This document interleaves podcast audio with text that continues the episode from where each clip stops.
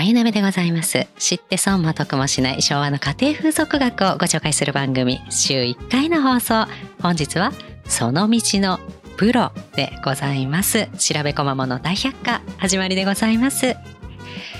改めまして、まゆ、まゆなべでございますね。自分の名前も噛んじゃって、急げ急げ。えー、11月3日文化の日でございますね。木曜日でございます。そう、木曜日、12月、えー、12時31分でございますね。えー先週よりもひどい結果となっておりますね。えー、1日間違えておりました。ね。てんやわんやでございますね。えー、急げ急げ。そうなんです。これは一体ね、いつになったらこの大輔さんみたいに安定してこう何時っていう風に言えるんだろうかっていうね、木曜日の間のどっかで更新されるみたいなね、あの通常のラジオだったらありえないということでね、ポッドキャストの良さを今痛感しているところでございます。早話がちょっとだらしないということでございますね。え、ちゃんとカレンダーをね、えー見ていこうかなと思うところでございますけれども、えー昨日ですね、さちょっと余談なんでございますけれどもね、今日はね、あの、プロのお話でございますので、余談ではないですね、余談ではないんでございます。えーまさにその道のプロに会ってきたんでございますけれども、昨日はあの、古物商ですね、え古物のプロでございますね。まあ、それだけではないんですよね。本当に、本当にこう、なんて言うんですかね、人生の先輩といいますか、えー大好きなご夫婦に会ってきたんでございます。えー庶民の友の取材なんでございますけれども、えー東京ホタル堂さん、ね、浅草にある東京ホタル堂さんに行ってきたんでございます。で、えー数ヶ月にわたって、えー東京ホタル堂を私、あの、探りに探っている状態なんでございますけれども、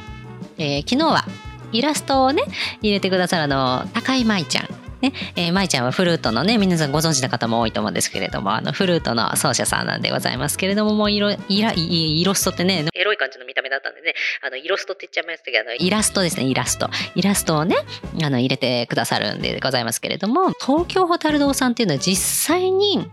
うーんあの一歩踏み入れていただければ分かるものっていうのがあるのでやっぱり実際に見ていただけたら嬉しいなということであの一緒にお連れしたんですね。で、あの、舞ちゃんと待ち合わせしまして、えー東京ホタル堂さんお邪魔したんでございますけれども、もう舞ちゃん大興奮でございます。古いね、あの、オルガン？なん、なんていうんですかね、あの足踏みの、えー、あって、まだ食べたい？何食べたいの？食べっか。たあ、食べっ子動物ね。そうですね。そうね。そうね。じゃあ食べ。えー、あ、あ、あ、あ、あ、そうですね。えーなんだっけ？なんだっけ？えー、なんだっけ？食べっ子、食べっ子動物じゃない。なんだっけ？あ、そうそう、ほ、ん？ホタル、あ、そう、ホタル島さんの、あのーね、オオルガンと言いますかね、その足踏みの、えーピアノ？オルガン？うん、あの、あるんでございますけれども、それがね、えー奥さんの陽子さんもいらっしゃったので、えーこれって音本当になるんです？みたいな感じで言ったら、ああー、弾けるのよって言って、まあ、よ、陽子さんは本当に、なんて言うんでしょうかね。えー本当にいつもにこやかな方でね、そしてノリがいいんですね、陽子さんはね。本当にしとやかにノリのいい女性って本当にこの世に陽子さんしかいないんじゃないかっていうような女性なんでございますけれども、そのしとやかにね、優しい、あの、ノリのいい陽子さんがでございますね。えーじゃあ、ひ、弾こうかなって言ってくださったんですよ。さすがでございますね。さすが陽子さんでございます。突然の振りにも、あ、じゃあ弾いてみる弾いてみるってなりまして。で、ね、同じくして陽気な、陽気な、うん、陽気ですね。陽気でエロい舞ちゃんがでございますね。その、あ私もフルートを持っているという、じゃあ吹きましょう吹きましょうということでね、演奏会が、えー始まりましてね、そう、Q ちゃんも吹いてくれて、まあ、いい時間を過ごしましてね、えーいい大人でございます。みんないい大人でございます。さあ、仕事しようということで、えー仕事することになりましてね。え、で、その時間が無駄かって言ったらそういうことじゃないんですよ。だって、私は舞ちゃんを連れてきた理由は、このホタル堂さんをこう肌で感じていただきたかったわけでございますから、えーこれも仕事の一つでございますね。っていうことで、えーそのままあの畳のお部屋があるんでございますけれどもね、そこでいろいろ教えていただきまして、それで、またさらに、えー違うお部屋がございまして、えーなんとね、今回はなんということでしょう、屋根にも登ったりとかね、本当に楽しい時間を過ごさせていただいたんでございますけれどもね、えー、舞ちゃんとね、えー靴脱いで、靴脱いでというか、ホタル堂さんはスリッパなのでね、今、えースリッパ脱いで、えーちょっと屋根に上がらせていただくというね、だいぶスパイダーマンみたいな、もう取材はどうなったっていうぐらい楽しい、本当に大人が本気で楽しんでる状態でございましたけれども、えーやっとこさ、えー屋根にもよじ登りまして、それが終わりまして、やっとこさ、こう、庶民の友のね、えー書類確認が始まったんでございますけれども、見事に華麗なる脱線を繰り広げまして、えー着地した状態でございますけれども、で、ああの着物のね着こなしの話とかになってたんですよ。私あのいついつものこっちゃででございますけれどもあの着物を着てたんでございます。それでのあの2枚重ねのね着物っていうのがございまして、えー、その2枚を重ねて下にその下にお襦袢着てみたいな状態なんですけれども。何ねうんガッチャいいね。うん。おや、本当に思い出せない。なんだっけ？えー、上に上がっで、あ、そうそうそうそう、その、な着物の着こなしですよ。で、私はその昭和初期になるのかな、その2枚重ねで重ねて、まあ、あの、着慣れてるね、みたいなそういう話になって、どんどんどんどんって鼻が、鼻高々みたいな状態でね、調子こいてね、語り始めてね。えー、で、ね、これ街中に馴染む格好みたいな話でね、調子こいていろいろ話してたら、あの、お昼の時間がやってきたんですね。で、せっかくなんでちょっと舞、舞ちゃんとね、実際に会うの初めてだったんでございます。ですから、えー、ね、あじゃあちょっとおのおの休みましょうということで、まあ、あの、時間がおっしゃったんで30分ぐらいということでね、軽食をお互い取ることになりまして、舞ちゃんとね、あの、近くのところに行ったんでございます。えー、ホットドッグ屋さんがあるんでございますけれど、それもちょっとそこでささっと食べてみたいな感じでね、入ったんでございます。で、やっぱ浅草でございますからね、レンタルかなっていうようなね、可愛らしいあのカップルさんとか、あの若いお友達同士の子とかがね、いっぱいいたんでございます。調子こいた中年がね、えー、可愛らしいわなんて上から目線でね、感じ悪いですよね。そうなんか、語っちゃっては、ね、私はこなれてるでしょ的な感じですよね。感じ悪いですよね。調子に乗ってるやつってとどめ、とどめが刺されますんでね、当たり前でございますね。そういう世の中でございます。いよいよ30分ぐらい経ちましたんで、じゃあそろそろ会計に行こうということでね、えー、会計で、えー、中年言われました。声かけられたんでございます。ね。あー、今日は着物ですね、と。ね。えー、今日はなんか祭りですか？それとも歌舞伎ですか？って。なんかイベントあるんですか？ね。えー、馴染んでないということですよね。全然馴染んでないってことですよね。もう本当に悲しいですよね。えー、で、あ、いや、これは仕事でございまして、えー、2軒先のね、あの、ホタル堂さんで今日仕事してんですって言ったらね、えー、店主がね、あ、あ、純ちゃんとこってね、あの、純一郎さんって言うんでね、あ、純ちゃんとこ、あ、タルドさんっぽいわってね、うまいこと言いますよね。取って作ろうって、今歌舞伎か祭りかっつったのにね、えー、あ、純ちゃんとこっぽいわってね。おい、いいですよね、そういう切り替えのね、適当な人っていうのは私好きですよ。で、まあまあね、さっきまでね、えー、10分ぐらいかけてね、えー、馴染んで、馴染んでる的な感じでね、自分言っちゃってね、馴染んでるのはホタル堂の店主たちであって、私は全然馴染んでなくて、えー、浮いてるということでございますね。そらそうだ、そらそうだ、浮いてますよ。ね。気慣れちゃいないですよね。えー、自分が思ってるだけでね、実際は浮いていたということが分かりましたね。えー、そんなこんなでね、とどめを刺された中年はね、あの、ポジティブでございます。ねそれはそれでかっこ悪いけど、まあ、調子こいたなということで反省いたしまして、サクッと反省してね、えー、するとこが私の長所でございますので、素直なところが長所でございますので、ね、中年は、えー、心沈めて、もう一度、えー、ホタルトさんに戻ってって、あの、楽しい時間を過ごしたということでございますけれども、えー、今日でございますね。今日はね、その点の、その、だから、ホタルトさんみたいにね、プロでございますよ。いろんなプロがいるんですよね。で、特に今日ね、ちょっとパッと目についた資料がね、これの好きなシリーズで、これね、月刊誌なんですよ、確か。世の中っていうのをご存知ですかね。えー、世の中っていうのがね、実業の世界社っていうのがあるんでございますけれども、出している、えー、出していたですね、正式なね。えー、大正5年ですね。古かった昭和じゃないね。昭和の家庭風俗学つって古いの持ってきちゃった。これ、大正ですね。えー、ね、本棚に普通に大正の、大正だ明治の本があるっていうのもなかなか面白い話ですけれどもね。で、このね、世の、世の中っちゅうのね、世の中だけに。うん、かわいいね、ガッチャンね。なんかケーキおかしい。うん、おかしいね。行きたいね、これね。これ、カワウソだよ、カワウソ。かいね。うん。おかしいね。えそうそう。で、あの、世の中なんでね、衣食住とかね、あの、お庭のこと、それから政治、性欲、ね、いろんな、いろんなことが、えー、書いてあるんでございます。この家業とかね、この仕事のシリーズが結構載ってたりするんですけど、私今持ってるのは、持ってるとか手元にあるのは、これはね、特別号なんです。春の特別号でね、衣食住編みたいな感じのがあって、その中でもね、特に衣食住にこう注目しているものなんでございますけれども、これがね、これがね、この号好きなんですね。私、この変な職業、変わった職業特集みたいのがあるんですけどね。ね、そう。私ね、この特集の中でね、一番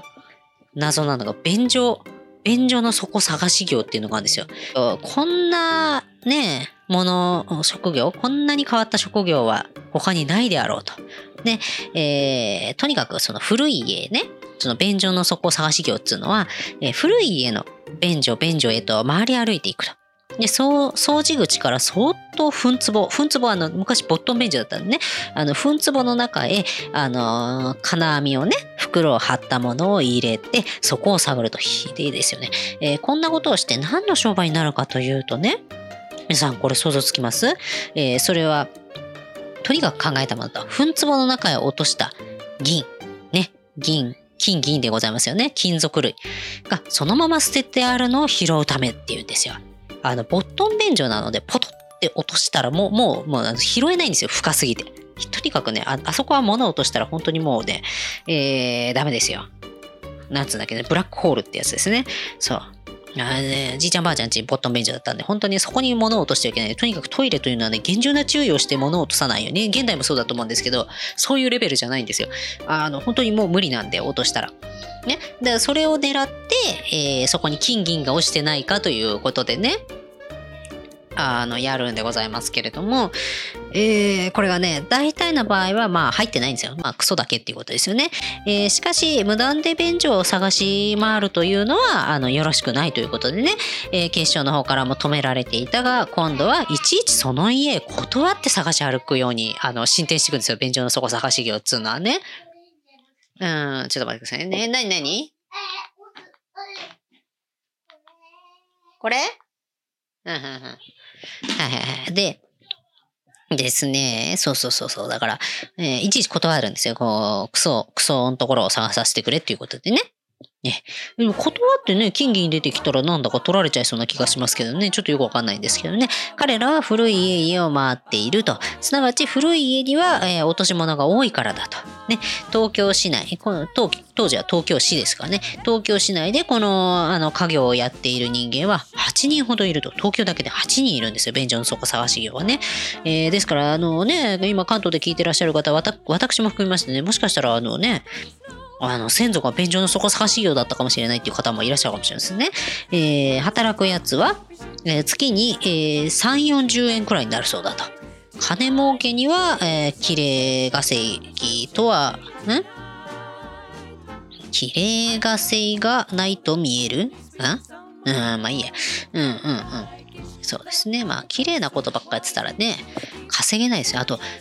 あの、着物をね、着られる方だったらなんですけど、あの、枕、帯枕っていうのがあるんですよ。あの、なんかこう四角いの背負ってるのランランドランドセルがこうちょっと下がっちゃったみたいなの背負ってるじゃないですか着物の人ってね。お太鼓結びっつうんですけれども。そのお太鼓のてっぺんを支えてるそのランドランドセルでいうあの丸みの部分ですね。蓋のね。あれを支えるのが枕っていうのがありましてね。あなんか縛り付けてるんですよそれ、ま、ちっちゃい枕みたいのがあってそれにあの紐紐というかガーゼみたいなのでくるんで縛り付けてるんでございますけれどもそのねあの枕の中ってね昔の素材がねあの薪の破片というかねあの昔あの火を起こすのにね薪あのじいちゃんばあちゃんちもそうでしたけどあの薪なんですよね。で薪をあの木こりのようにどのご家庭でもねトントン切ってるかっつったらそういうわけじゃなくてですねあの薪屋さんっつうのがあるんですよ。であのよくあるあの家の横とかに置いてある何ていうんですかねこの三角形になるように薪がきれいに積んであってそれを束ねているのがいっぱい置いてあるんですけれどもあのおじいちゃんばあちゃんちもそうでそれはあの薪屋さんから買ってたんですよ薪をもう切れてるものをね。そう。それで、ね、えーその、薪屋さんっていうのはもちろん切る時に木くずが出るじゃないですか。そう。で、その木くずをね、これ、そのな、便所の底探しようと一緒にしていいのかどうかあれですけれども、その薪屋さんのね、とこにね、出入りしてる男、男っていうかね、そう人がいるんですよ。おじさんとか。それ何してる人かっていうと、その、あの、薪のカスをね、拾う職業っていうのが昔あったんですよ。なんで正式名称知らないですけどね、あの、いたんですよ、そういう人が。ほいで、それを拾ってどうするかっていうと、まあ、いろんな使い道あれど、その、代表的な、その、代表的っつっていいかはあれですけれども、その帯枕の中身にするんですよね。それですから、今はね、あの、いろんな素材ありますけれども、昔のね、あの、今もありますよ。私も手元にあるんですけれども、その、骨董屋さん？それこそホタル堂さんとか、そういうあの古いものをね、扱ってるお店で、必ずしもじゃないんですけれども、えー、パッと見で明らかにくたびれてる古いものとかあると思うんです帯枕で。で、ちょっと触ってみるとね、わかるんでございますよ。このね、こういうのをひたすらあのお伝えするっていうあの幻の、え2回目の講座があったんでございますけどね、あの大変人気がなかったんでね、すぐにやめたんでございますけど、私は結構この謎の講座がね、好きだったんでございます。唯一の座学でございますね。私の持ってる授業の中でね、えー、座学なんでございますけれども、その、中身がね、その薪のカスなんですよ。ね、それをあの新聞ですとか上等なね、紙で包みまして、えー、くるんでっていうので、昔のこう薄っぺらいような何とも言えない帯枕綱できているんでございますけれども、そうなんです。そういうね、薪を拾う職業とかね、本当にもう、いろいろ、うん、あれだよ、水飲んでいいよ。ヤクルトさっき飲んだでしょ？そんなしょっちゅう飲みませんよ。えー、ダメだよ。ダメだよ。あ、じゃあ3時になったらいいよ。お母さんも3時になったら飲むから。短い針が3になったらね。えー、そうでございます。坊ちゃんいい子ですね。そうそうそうそう。ほいで、そう、いろんな職業があるんでございますよね。そう、あの、皆様もね、そう、ホタル堂さん、そうそう、その、男女のもの、その装飾品以外にも、本当に生活用品とかメカニックなお話もできる方だし、その舞ちゃんを連れしても、その陽子さんもそうですけれども、その、なんつうんですかね、音楽ですとか、その、芸事ですとかね、文化のこととかも、すごく、あの、詳しいので、行って本当に楽しいと思いますよ。もう向こうもあのお伺いの姿勢じゃないですけれどもな、ま、とにかく学びたいっていう意欲をお二人からいつも感じるというかね。だからあのー、一回ねその庶民の友にもあの天使のことを書かせていただくんですけれどもやっぱその知識人とのお話を聞いてみたいっていうことをよくおっしゃいますよね。だから本当に一生勉強といいますかねあの教教養をこう得ているというか本当に素敵なご夫婦なんでございますけれどもそのねもしお話しするきっかけなんかがございましたら店主のねこう今までのなかなかその単で転職とかねそういう話とかそういう知見じゃないですよ。人生かかってってるなかなかおかしい人生おかしいと言っていいのがあれですけど面白い人生を過ごされてる方でこれぞドラマティックというか本当にドラマになってしまいましてあの映画になるんですよね。夢のまにまにというのねその夢のまにまにもね、店主たちのその生涯ですよね。をモデルとした映画なんでございますけれども皆様もね、あの、今月から、あの、公演になりますので、ぜひ見ていただきたいところでございますけれども、そうなんですよね。そう。だから、いろんな職業ありますよね。もう庶民の友をやっ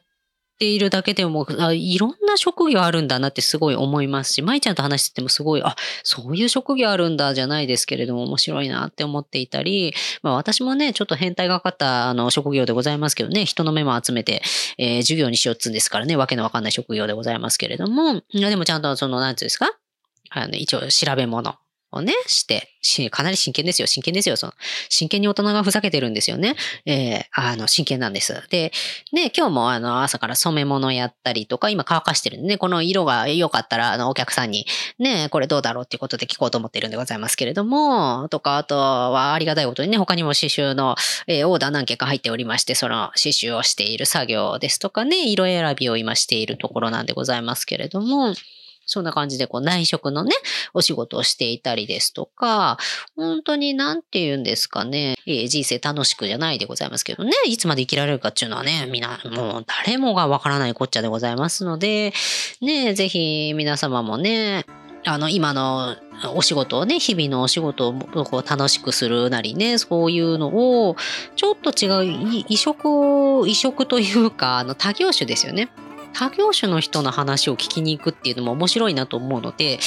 本当にね、あの、ホタル堂さんって意外とね、男性の方がふらりと例えば、え、何着てけばいいの？っていうようなね、方もいらっしゃるかもしれないと思って、今回庶民の友で、えー、取り上げようかなと思ってるんですけど、えー、我々世代からの中高年